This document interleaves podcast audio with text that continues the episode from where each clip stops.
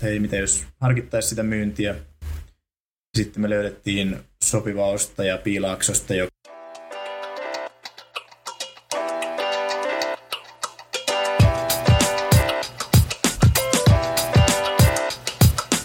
Alright, tervetuloa Pääoma-podcastin uuden jakson pariin. Tämä jakso on täynnä innovaatiota, motivaatiota ja yrittäjähenkeä. Tämän päivän vieras on Teemu Raitaluoto, joka henkii, henkii kaikkia näitä ominaisuuksia ja, ja vielä enemmänkin.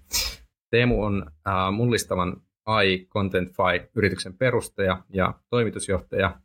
Äh, yhtiö, joka mullistaa tapaa, jolla yritykset luo sisältöä verkossa yhdistämällä esimerkiksi tekoälyteknologiaa ja SEO-strategioita.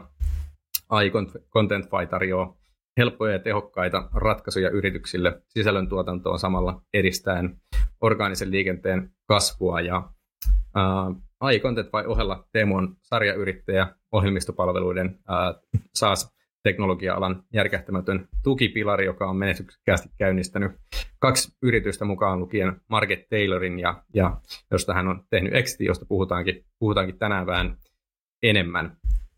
Ja tässä jaksossa sukelletaan Teemun kiehtovaan matkaan yrittäjänä ja toivotaan Teemu tervetulleeksi. Kiitos Miko. Miten siellä menee tänään?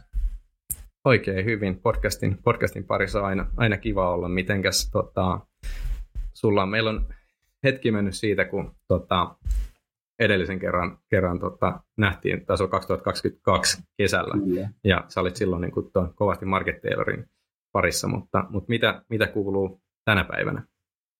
Tänä päivänä meillä on tosiaan, tosiaan uutta firmaa, AI Contentify, joka on myös marketing SaaS firma et, et vähän niin kuin sama, samaa henkeä, samaa kategoriaa, mutta tässä se vähän se niin kuin, sydän sykkii tälle kategorialle.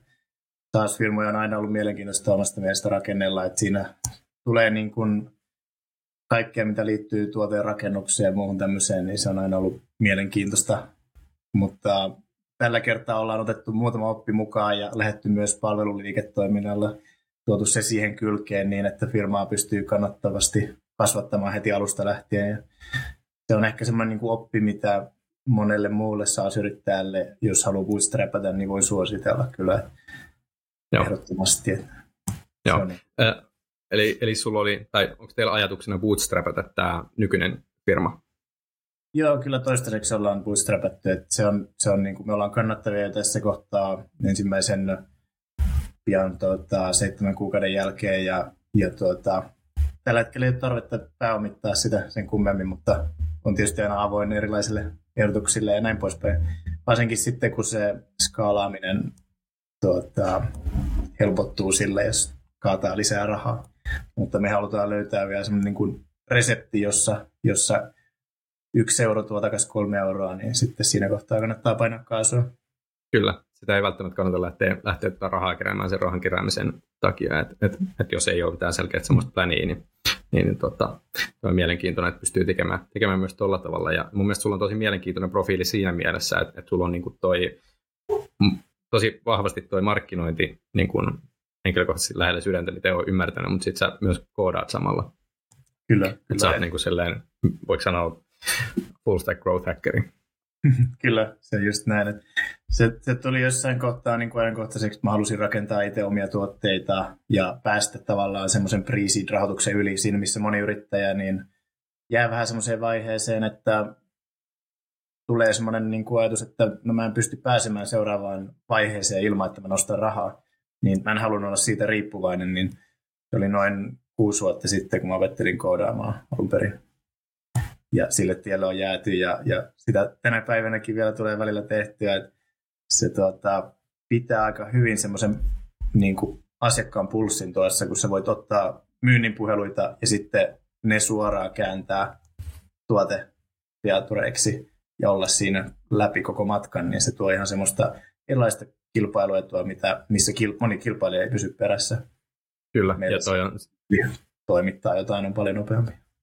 Nimenomaan. Ja tuossa ei tule semmoista, mitä, mitä sitten jos miettii, että, että sä oot vaikka markkinoinnissa founderina, mutta sitten sä et ole siellä tuotekehityksessä itse niin kuin aktiivisesti tekemässä, niin siinä ei tule semmoista rikkinäistä puhelinta, mikä saattaa siinä, siinä tilanteessa tulla, vaan kun sä oot itse siellä puheluissa myös, myös mukana, niin sä tiedät. kyllä. tiedät ja osaat viedä se eteenpäin. Se on just näin, että se monilla on just näin, että se kommunikaatio puuttuu sieltä välistä ja luodaan siiloja jo tosi aikaisessa vaiheessa niin kuin pienessä startupissa, niin se on, se on aika, aika jännä kuvio, mitä, mihin monet joutuu, mutta on ollut myös siinä tilanteessa, missä, missä edellisessä firmassa kannatti niin kuin jossain kohtaa antaa sitä tuotekehitysvastuuta enemmän co-founderille ja päästiin sitä kautta taas sit seuraavalle tasolle eteenpäin. Kyllä. Uh, ennen kuin mennään, oli tarkoitus puhua sun, sun tota, exitistä tänään, minkä sä teit, teit tuossa vähän aikaa sitten, mutta, mutta ennen sitä mä haluaisin kysyä muutaman kysymyksen. Mistä sulla lähti niin kuin innostus, tai mistä tuli innostus lähteä yrittämään? Se matka on about semmoinen, että mä olin yli kuusi vuotta aikaisemmin jo päättänyt, että mä olin joku päivä olla yrittäjä, ennen kuin musta tuli yrittäjä. Ja siinä se kaikki tuli vähän niin kuin sen kautta, että mulla oli kaveri, joka, jonka, joka perusti firman. Mä näin, miten ne pääsi liikkeelle. Se oli tosi inspiroivaa nähdä se niin kuin siitä vierestä, että miten, miten se perustamisprosessi toimii ja, ja miten, niin kuin, miten sitä rakentaa vähän eteenpäin ja näin poispäin. Ja mä olen itse aina ollut kiinnostunut siitä, että voi tehdä erilaisia juttuja. On se sitten koodausta tai myyntiä tai markkinointia, niin vähän niin kuin että saat oppia uusia taitoja jatkuvasti. Mun mielestä yrittäjyys on ainoa semmoinen, missä sä pääset siihen samalla tavalla käsiksi. Monessa paikkaa se on niin rajattua se, että mihin sä fokusoidut ja mikä sun rooli on ja näin poispäin, niin yrittäjän sä pystyt tekemään oikeastaan mitä vaan ja määrittelemään sitä omaa roolia hyvin vahvasti ja mullistamaan sitä niin kuin, että jonain päivänä sitä voit tehdä myyntiä yhdellä tavalla, mutta sitten jos sä päätät, että okei, nyt halutaan tehdä eri tavalla myyntiä, niin se on kaikki omissa käsissä muuttaa Kyllä. sitä ei tarvitse lähteä kyselemään, kyselemään mistään niin kuin lupia. Toi oli itse asiassa mielenkiintoinen, mutta tuli tuosta mieleen. Uh, kuulin Robert Greenin tota, jotain podcastia eilen, eilen kun olin salilla, ja, ja se niin kuin selitti just siinä, hän oli siis käynyt tämmöisen, niin kuin, saanut muistaakseni sydänkohtauksen, että käynyt silleen lähellä, lähellä kuolemaa, ja, ja siitä niin kuin selitti, selitti tässä podcastissa, että, että tota, se niin kuin avasi hänellä silmät ja hän niin kuin puhuu siitä paljon muutenkin, että miten vähän meillä on loppupeleissä aikaa, että, että niin kuin ihmiset tuhlaa, tuhlaa aikaa liikaa niin kuin siihen, että, että ne miettii, että mitä, mitä mieltä muut ihmiset on. Että jos, jos niin kuin sulla on oikeasti semmoinen ajatus, että sä haluat lähteä yrittäjäksi, niin älä odota sitä, että sä käyt sen business schoolin, vaan että, että me, me ja niin kuin tee, että sä opit siinä, vaikka se business epäonnistuisi, niin sä opit siinä vuodessa enemmän kuin sä opit koko siinä aikana siellä koulussa. Hmm. Toi on totta. Ja jos miettii jälkikäteen, että olisiko pitänyt aikaisemmin alkaa yrittäjäksi, niin kyllä. Mm. Ja se, mikä mulla oli ehkä suurimpana pullonkauluna siinä oli se, että tuntui, että ei ole semmoista riittävän hyvää ideaa, mitä työstää eteenpäin. Ja osa mun kavereista muistaa, että mulla oli valtavat listat erilaisia ideoita, mitä työstää tai mistä niin kuin lähteä tutkimaan lisää, mutta jos se jää semmoiselle ideatasolle niin, että sä et pääse pintaa syvemmälle, niin sä et koskaan löydä sitä, että mikä se oikea mahdollisuus siellä taustalla olisi. Mm. Ja tuota, mä oon sen verran mul, muuttanut mun ajatusmaailmaa siihen suuntaan, että se riittää, jos sä jotain, koska sä tulet oppimaan sen matkan aikana niin paljon. Ja se ensimmäinen yritys monesti ei tule onnistumaan, niin sitten se kannattaa tavallaan jopa unohtaa se, että niin kuin keskittyy liikaa siihen, että onko tässä ideassa niin kuin riittävän suuri potentiaali. Että kannattaa vaan keskittyä siihen, että mitä mä tuun oppimaan, missä mä haluan olla itse niin kuin henkilökohtaisesti vuosien muutaman vuoden päästä. Ja siinä kohtaa todennäköisesti sä oot oikeassa vaiheessa, kun perustat uutta firmaa, sulla on ne taidot, sulla on se kaikki domain-osaaminen, niin sitten kun se ajoitus on paljon, paljon parempi ja oikea, niin sitten sä oot valmis tavallaan silloin ottamaan siitä, siitä mahdollisuudesta, mahdollisuudesta kopin. Kyllä. Toi on tota, mielenkiintoinen. Mä haluan heti pureutua tuohon vähän tarkemmin, koska musta tuntuu, että, että paljon on myös niinku kuuntelijoissa niitä, niitä tota, ihmisiä. Mulla on kavereita ja mä oon itekin semmoinen, että, että mulla on niinku hirveä lista, lista kyllä niinku firmoista ideoita, mutta sitten nämä niinku ei, monesti ne jää just siihen listaksi. Niin miten, miten sä niinku lähestyit sitä, että, että, että tota, että nyt sä niin kuin alat oikeasti tekemään, että sä et vaan niin kuin suunnittele tai, tai kerää ideoita. Se, se lopulta se viimeinen niin kuin tavallaan jos sitä pohjustaa näin, että koko sen niin kuin kuusi, kuusi vuotta ennen kuin, ennen kuin ryhtyi yrittäjäksi, niin se oli oikeastaan semmoista aikaa, että mä kerrytin taitoja, jotka sitten, sitten lopulta auttaa yrittäjänä. Ja se voi olla vähän niin kuin outo konsepti tai näin, mutta jos sä kulutat semmoista sisältöä ja opettelet semmoisia taitoja, joita yrittäjänä voisi tarvita, niin jonain päivänä sulla on riittävästi taitoja äm, olla hyvin niin omavarainen myös yrittäjänä. On se sitten koodausta tai designia tai markkinointia, myyntiä, kaikkea voi niin kuin omin päin harjoitella ilman, että sä oot yrittäjä. Ja sitten siinä kohtaa, kun sä rupeat varsinaisesti yrittäjäksi, niin siinä kohtaa sulla on riittävästi taitoja ää, tehdä vähän niin kuin kaikkia rooleja omatoimisesti. Että mä näkisin kaiken sen, niin kuin, mitä ihmiset tekee vaikka vapaa-ajalla, niin että mikä on se oppitunto, mitä, mitä sä voit löytää sieltä, mitä sä voit käyttää sitten tulevaisuudessa, kun se ajatus on oikea. Ja mulla itsellä se tavallaan niin kun lopullinen inspiraatio perustaa sitten aikaisempi yritys Market niin tuli siitä, että se oli, oli oikeastaan niin kuin ehkä kolmen eri yrityksen kombinaatio, jossa mä olin aikaisemmin ollut töissä. Mm. Et sieltä sitten löytyy tavallaan semmoinen niin kuin yhdistelmä lopulta, kun se sun mieli alkaa yhdistelemään, että jos mä otan tuolta tuommoisen komponentin ja tuolta tuommoisen, niin sitten mitä siitä mahdollisesti ehkä kombinaatiosta voisi tulla. Ja se toki auttaa, jos olet hyvin keskittynyt vaikka, että mä tiesin aina, että mä oon kiinnostunut B2B SaaS-firmoista. Mm. niin jännä mielenkiinto kuin sekin voi olla, niin, niin ne aina kiehto mua siinä mielessä, että, että yritykset on mielenkiintoisia, SaaSien skaalaaminen on tosi mielenkiintoista, että miten sitä tehdään. Niin sitten mä hakeuduin niiden pariin ja luin niistä paljon, miten niissä tehdään asioita. Ja sitten uh, firmat, joissa mä aikaisemmin olin töissä, Ustrace-niminen firma, ja sitten Vainu, ja, ja, ja sitten mulla oli oma pieni semmoinen projekti nimeltä Capli, joka oli B2Bn dynaamista hinnoittelua, niin näiden kolmen kombinaatio oli tavallaan semmoinen, mikä sitten johti tuohon Market Tailoriin. Siinä on kaikki semmoiset ehkä teknologiset komponentit, mitä näissä firmoissa on ollut. Kyllä. Uh, ennen kuin mennään tarkemmin tuohon Market Tailoriin, niin mikä oli sun eka business? Oliko se tämä Capli? No ensimmäinen business, jos sitä voi laskea epävirallinen. Me ollaan kaverin kanssa myyty omenoita Me myytiin, oliko se eurolla semmoinen jäätävän parin kilon pussi, niin tuota, ei ehkä osattu hinnoitella riittävän mm. hyvin sitä, mutta kysyntää oli kyllä huomattavasti. Mistä te saitte nämä omenat? Tämä oli ihan kaveri, kaverin pihasta, että autoin kaveria keräämään ja sitten istuttiin siinä ja laitettiin semmoinen pieni, pieni sahapukki tai tämmöinen siihen päälle niin kuin korillinen valmiiksi pussitettuja omenoita ja sitten keräyslipas siihen. Meidän markkinointi oli sitä luokkaa, että auto ajo ohi ja katsoi, että mitä tuossa myydään, niin siinä on semmoinen hyvä lappu, että täällä on omenoita eurolla. Se on kyllä. Voin suositella kelle tahansa. Se on hyvin, hyvin tuommoinen niin perinteinen tota, business, mitä lähdetään muksuna, muksuna tekemään. Et, et kaikista klassisin taitaa olla tämä Lemonade Stand, eikä enemmän Jenkeistä, mutta, mutta tuota, Suomessa sitten tämä. Kyllä. Ja Suomessakin kannustaisin, että vanhemmat ottaisivat hyvin aktiivisen roolin siinä, että vähän niin kuin opetetaan sitä, että no mitä se yrittäjyys on. Sä keksit jonkun palvelun, keksit jotain, mikä luo arvoa, ja sitten laitat sille arvolle hinnan, ja sitten pitää omatoimisesti tuota, alkaa myymään ja markkinoimaan sitä. Että olen itse nähnyt semmoisia täällä Espoossa, semmoisia, että on katu, katulampuihin saatettu laittaa lappu, että hei, tehdään niin kuin lumitöitä talvisin. Kyllä. Niin sit se on niin kuin, siinä voi vanhemmat tukea lapsia ja näin poispäin, niin se olisi valtavan hyödyllistä tuleville jälkipolville. Kyllä, siinä ei ole, ei ole mitään hävittävää. Että siinä nuorena harvoin oli rahaa liikaa. Niin, niin, kuka, sanoo, kuka sanoo ei, niin kun lapsi, lapsi tulee myymään lumitöitä? Niin, nimenomaan. Ja siis ylipäätään niin kuin nuorelle yrittäjälle. Että mun mielestä nuorena, mitä nuorempana lähtee yrittämään, niin, niin, niin siinä on mun mielestä tosi iso, iso tota, etulyöntiasema silleen.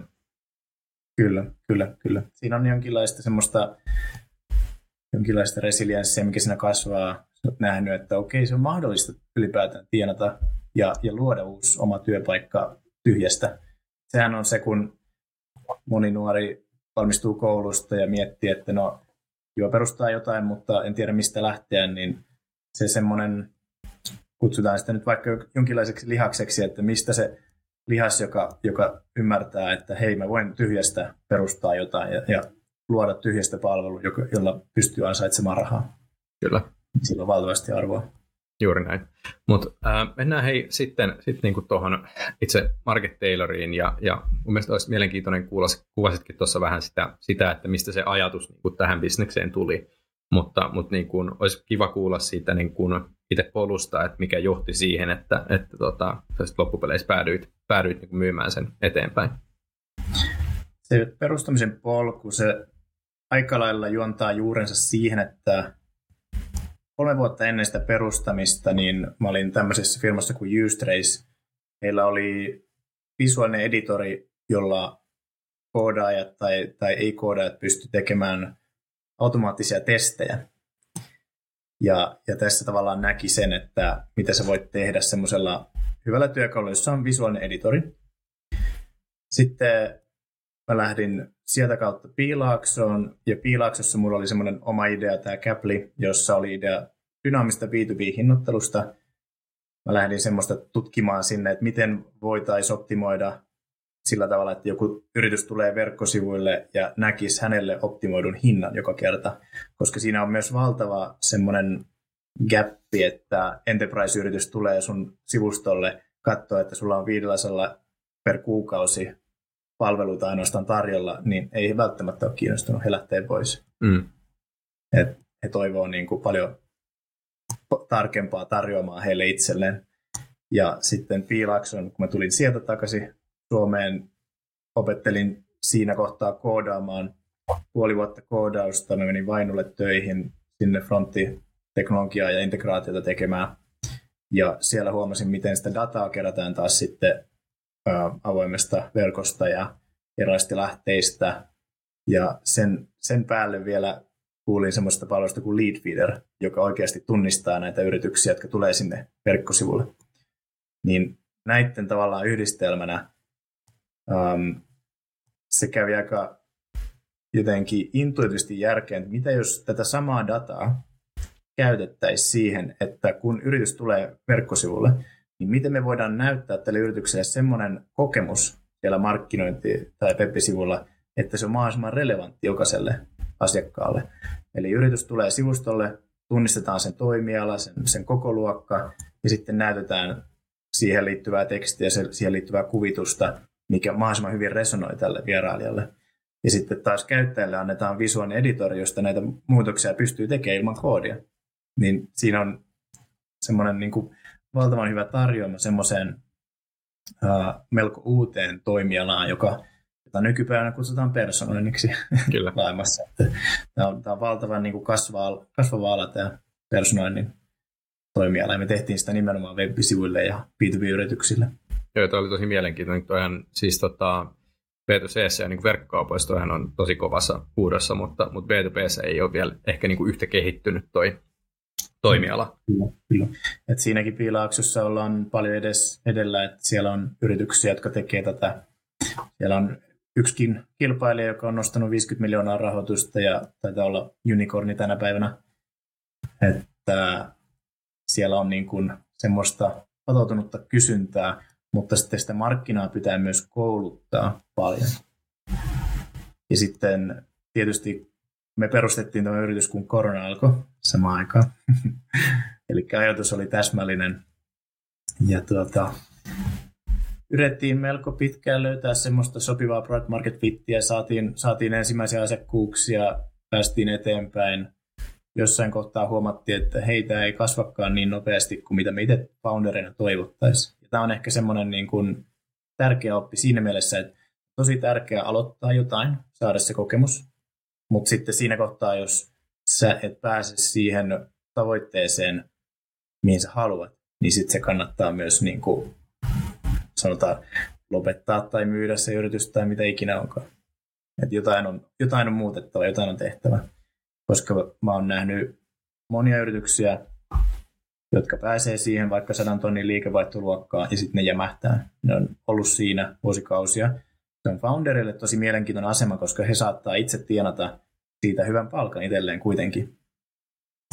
Mutta se ei kasva eteenpäin. Niin onko se sitten se, mihin se unelma oli alun perin asetettu, vai onko se semmoinen niin kuin suhteellisen mukava asema. Ja tämmöisenkin yrityksen voi varmasti myydä noin kolmella 400 tonnilla, jos löytää oikean ostajan. Tämmöisen firma, joka tekee 100 tonnia liikevaihtoa. Kyllä. Oliko tota, minkälainen toi oli tuo prosessi, niin kun voin kuvitella, että se on aika haastava niin kun myöntää sitä, sitä niin kun, että, että jos se ei kasva sillä tavalla, kun on hmm. toivonut, ja, ja sitten niin päättää, että mennään siitä eteenpäin. Kyllä, se vaatii valtavasti sitä, että katsot peiliin ja toteat, että hei, et, niin kuin kaikista yrityksistä huolimatta. Ja, ja nimenomaan kannattaa kääntää kaikki, ne, kaikki kortit, kaikki kivet, mistä se löytyy se mahdollinen kasvu.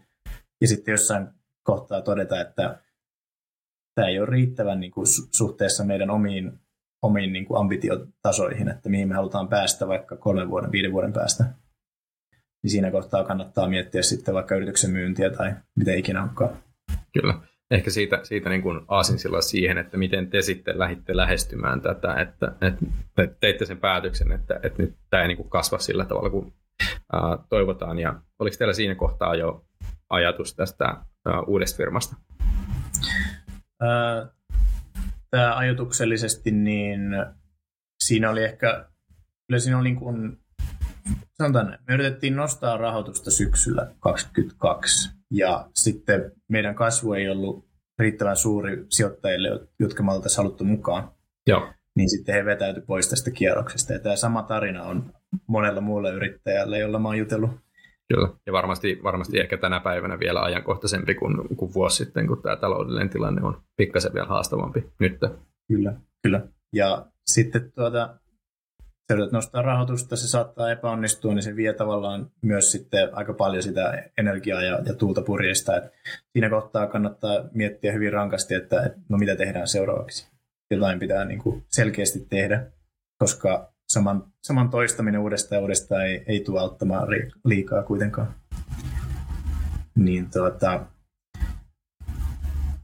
me ruvettiin tiimin sisäisesti juttelemaan sitä, että hei, mitä jos harkittaisiin sitä myyntiä, sitten me löydettiin sopiva ostaja Piilaaksosta, joka oli tämmöinen, sanotaan niin kuin piene, no mittakaavassa pienen niin kuin konsulttitoimiston johtaja, joka oli tällä alalla viettänyt useita vuosia, melkein vuosikymmenen niin kuin account-based marketingin parissa. Niin sitten myynti tämmöiselle firmalle, joka, jolla on palveluliiketoimintaa, tuot siihen tuote, tuoteliiketoiminnan kylkeen, niin heillä on niin kuin, tavallaan ihan uusi mahdollisuus skaalata sitä eteenpäin. Mm.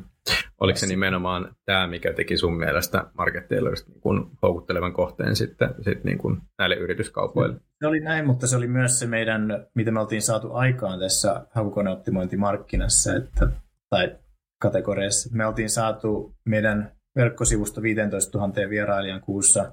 Se oli tosi houkutteleva ostajalle, varsinkin kun Sä voit tänä päivänä mennä katsomaan, mitä Googlesta löytyy B2B Website Personalization, joka on se kaikista tarkin termi tälle yritykselle, niin Market Tailor tulee siellä ykkösenä vastaan.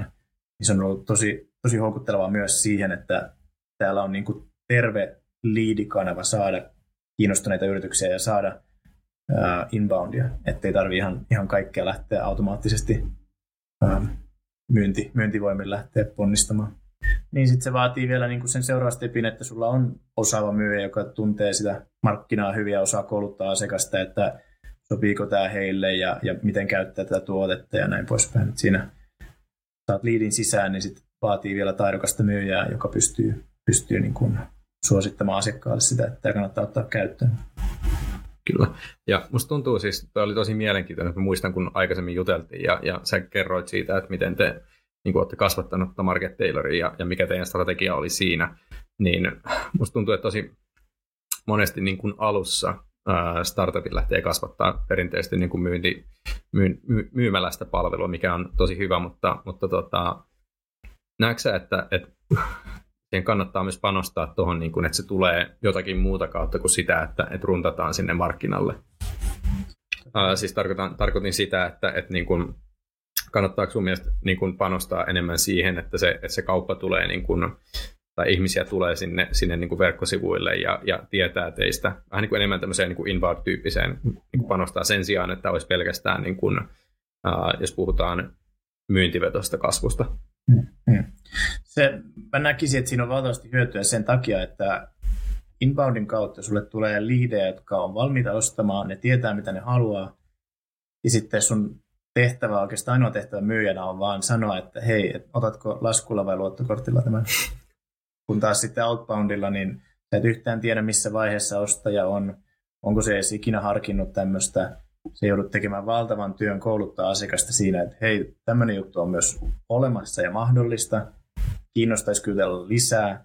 Näin ja näin se voit tehdä, mutta sitten jos puhutaan kompleksisten B2B-tuotteiden myynnistä, niin sun se, se aika ja vaiva, mikä sun pitää käyttää myyjänä siihen, että sä koulutat asiakasta ja, ja ylipäätään yrität saada asiakkaan johtoryhmän myös sitoutumaan pitkällä aikavälillä siihen sun tuotteeseen ja firmaan, niin se on kyllä valtava ponnistus omalla tavallaan.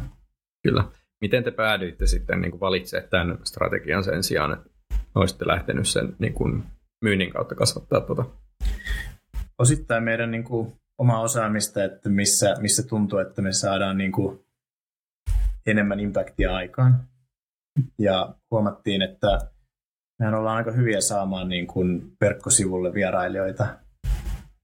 Et siinä sitten tämmöiset, mitä SEO-toimisto tyypillisesti tekee ja mitä me itsekin niin kuin tänä päivänä AI Content vain kautta myydään, niin linkkien rakennusta, tyypillistä SEOta ja sitten artikkeleita ja niiden, niiden luontia niin tämä oli se, millä me saatiin semmoisia niin kuin hyvin lämpimiä liidejä sisään. Ja me huomattiin, että meidän niin kuin silloisetkin parhaat asiakkaat oli tullut markkinointikampanjoista vähän niin kuin suoraan lämpimänä. Nekään ei ollut outboundin hakemia. Joo.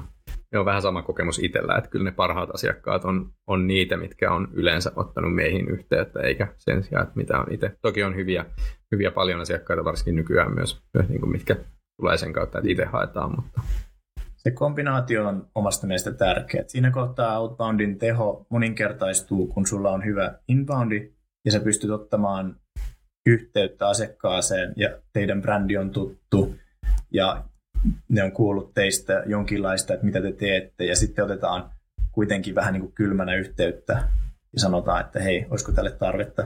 Niin se on niin paljon voimakkaampaa kuin se, että sä lähdet ihan kylmiltä ottamaan yhteyttä. Kyllä. Ja edes tiedä, missä vaiheessa asiakas on niin kuin ostopolullaan tai, tai mitä ne tekee, te, tekeekö he hakukoneoptimointia ollenkaan, vai miten he niin kun näkee tämän koko jutun. Kyllä. Et siinä no. joutuu semmoista valtavan selvitysten tekemään jostakin outboundia, mutta se kombinaatio on ihan hyvä. Kyllä, juuri näin. Uh, oliko tässä jotain, niin kun, kun lähditte, lähdit niin kun etenemään tuon, olet tehnyt päätöksen, että myytte tuon Market Taylorin, niin Oliko, minkälaisia haasteita teillä oli siinä matkan varrella niin kuin myyntiprosessin aikana? Siellä oli hyvä määrä, sanotaan näin. Siinä tuota, yhteen aikaan me juteltiin valuaatiosta ja sitten meille kävi ilmi, että meidän yksi parhaista asiakkaista haluaa, haluaa lopettaa palvelun käytön, churnata pois, niin sitten tämä tietysti pitää kertoa asiakka- tai tälle ostajalle ja siinä kohtaa uudelleen neuvotellaan valuaatiosta taas. Ja niin kuin tämmöisiä vastoinkäymisiä voi tulla milloin vaan. Sun paras asiakas voi lähteä, sun, sun tiimi ei välttämättä ole samaa mieltä, että, että millä hinnalla myydään, jos on useampi co-founderi mukana. Ja tämmöisiä kaikenlaisia niin kuin, juttuja voi tulla vastaan. Että siinä niin kuin, sanoisin, että se on, se on kyllä niin kuin nopea prosessi. Loppujen lopuksi ei meillä mennyt kuin kaksi tai kolme kuukautta siihen kokonaisuudessaan. Mutta tuota, siinä voi aina tulla kaikenlaista, mitä, mitä vastaan. Ja sitten on tietysti se post-acquisition-prosessi, missä sä autat sitä ostajaa ottamaan käyttöön sen sun firman ja sun tuotteen. Niin sitten sun pitää panostaa myös siihen jonkun verran, että miten sä teet asiat mahdollisimman helpoksi sille ostajalle. Vaikka se on ostanut, mutta siihen tulee monesti joku jonkinlainen sopimus, missä sovitaan tunneista, että minkä verran sä autat, autat ostajaa siinä niin kuin prosessissa. Sitten on tietysti semmoisia sopimuksia, missä sä saatat itse joutua menemään töihin sinne, että sekin on tyypillistä jossain isommissa osto- ostoissa. Ja menet töihin sinne ostajalle vaikka vuodeksi tai jotain tämmöistä. Meillä, meillä ei ollut semmoista, onneksi niin sitten pääsi työstämään tätä uutta saman tien. Kyllä. Miten te valmistelitte tota, niin kun firmaa myyntiä varten ja, ja teitte jotain niin kun, toimenpiteitä sen eteen, että se olisi niin kun, lisännyt houkuttelevuutta ostajan, ostajan silmissä? Tätä itse asiassa, tähän auttoi paljon se, että meillä oli toi, kun me oltiin nostettu sitä rahoitusta, niin meillä oli kaikki due diligence muu vastaava jo tehty. Niin siinä kohtaa se tavallaan, että sama paketti vaan voit antaa sen ostajalle sanoa, että tässä on kaikki just laitettu kuntoon, niin, niin se on tosi hyödyllistä. Tietysti noista tilinpäätöksistä ja muista pitää tehdä käännösversiot ja, ja näin poispäin, mutta se ei välttämättä kovin pitkä prosessi. Tietysti hyödyttää, jos tilitoimisto pystyy tekemään käännösversiot niin kuin vuosittain tai näin. Varmasti maksaa jotain ylimääräistä. Ja, ja sitten sen, minkä mä opin kanssa, että se hyödyttää tosi paljon, jos sulla on kaikki laskutus yhden, yhden platformin alla, oli se sitten Procantor tai Stripe tai joku vastaava, koska siinä kohtaa se ostaja pystyy hyvin läpinäkyvästi katsomaan, että, että hei, täällähän nämä kaikki on. Ja tämä on oikeastaan johtanut siihen, että uuden firman kanssa niin kaikki laskutus tapahtuu Stripein kautta. Ja oli se sitten, vaikka olisi verkkolaskuja, sitä voisi säästää pari prosenttia välistä ja näin poispäin, mutta mieluummin, mieluummin ne on kaikki läpinäkyvästi yhden näissä paikassa. Joo. Uh, mitä oivalluksia sä voit jakaa, niin kuin tosta, jos mietitään tuon neuvotteluprosessia niin kuin sen myynnin aikana? Siinä kannattaa, neuvottelussa kannattaa miettiä, että mihin, mihin sä oot valmis, mihin sä oot valmis menemään. Ja sitten kannattaa miettiä, että no, mitä tapahtuu, jos ostaja vaikka lähtee pois. Onko siinä niin kuin, toivotko se sittenkin, että sä olisit tehnyt toisenlaisen diilin, jos ostaja lähtee pois, niin sitten se tarkoittaa sitä, että sun minimitaso, jos puhutaan vaikka valuaatiosta, niin sun minimitaso ei ollut vielä niin kuin ihan täytetty kuitenkaan siinä kohtaa. Niin siinä kannattaa olla todella rehellinen itselleen sillä tavalla, että mikä se on se syy, miksi sä haluat myydä, ja sitten vähän niin kuin testata itseään, että no, jos tämä olisikin vaikka 10 tonni pelkästään tai jotain vastaavaa, niin myisinkö mä tällä tai myisinkö mä tuolla. Ja sitten kannattaa tiimin kanssa keskustella, että missä heillä menee se raja. Et siinä kannattaa niin kuin tosi läpinäkyvästi kommunikoida sekä itsensä että tiimin kanssa. Ja ei kannata ehkä liikaa miettiä semmoista, niin kuin, että yritetään kiskoa kaikki mahdollinen irti, koska sä kuitenkin se on neuvottelutilanne, missä toivot, että molemmat osapuolet on tyytyväisiä. Kyllä, pyrkii löytää semmoinen win-win-tilanne. Ehdottomasti. Et jokaisella yrityksellä on, on niin kuin valuaatio, joka sopii siihen, siihen tilanteeseen. Joo. Onko sulla, tota, jos mietitään niin kuin vaikka top kolme vinkkiä, mitä, mitä sä voit jakaa jollekin startup-yrittäjälle, mikä, mikä tota, miettii yrityksen myyntiä, niin mitä, mitä ne voisi olla? Jos miettii yrityksen myyntiä, ähm, kannattaa keskustella tiimin kanssa heidän niin kuin, ajatuksista, että miten, miten he ylipäätään suhtautuu siihen. Kannattaa miettiä valuaatiota, onko se, mikä se taso on, millä on itse valmis, mihin on valmis menemään onko mitään semmoista tilannetta, missä sanot, että ei, tämä ei sovi.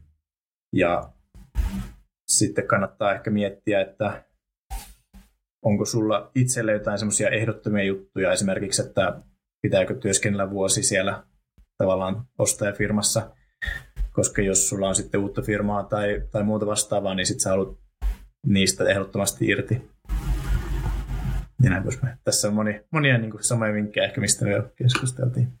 Mut joo, hei, mennään tota, sitten päivän viimeiseen osioon, eli lightning roundiin. Eli mä kysyn sulta kysymyksiä ja pyrit vastaa siihen, siihen tota, yhdellä tai kahdella lauseella, niin ootko valmis? Joo. Mikä on sun lempikirja ja miksi? Lempikirja on Harry Potter. Ja se johtaa juontensa siihen, että se on niin kompleksinen. Ja aina kun sä luet sen uudestaan, se tuo uutta kompleksisuutta siellä mukana. Mielenkiintoinen vastaus. tota, mikä on ollut sun suuri mahdollista ja sun menestyksen takana? Uuden oppiminen. Mikä tekee sut onnelliseksi? Edistys ja kasvaminen. Mikä sä sanoisit, että olisi sun paras ominaisuus? Tämä olisikaan suuden oppiminen. Entäs paras sijoitus? Tällä hetkellä ei ole content vai tai itse asiassa minä itse. Itseensä kannattaa aina sijoittaa. Kyllä. Uh, mistä haluat oppia lisää?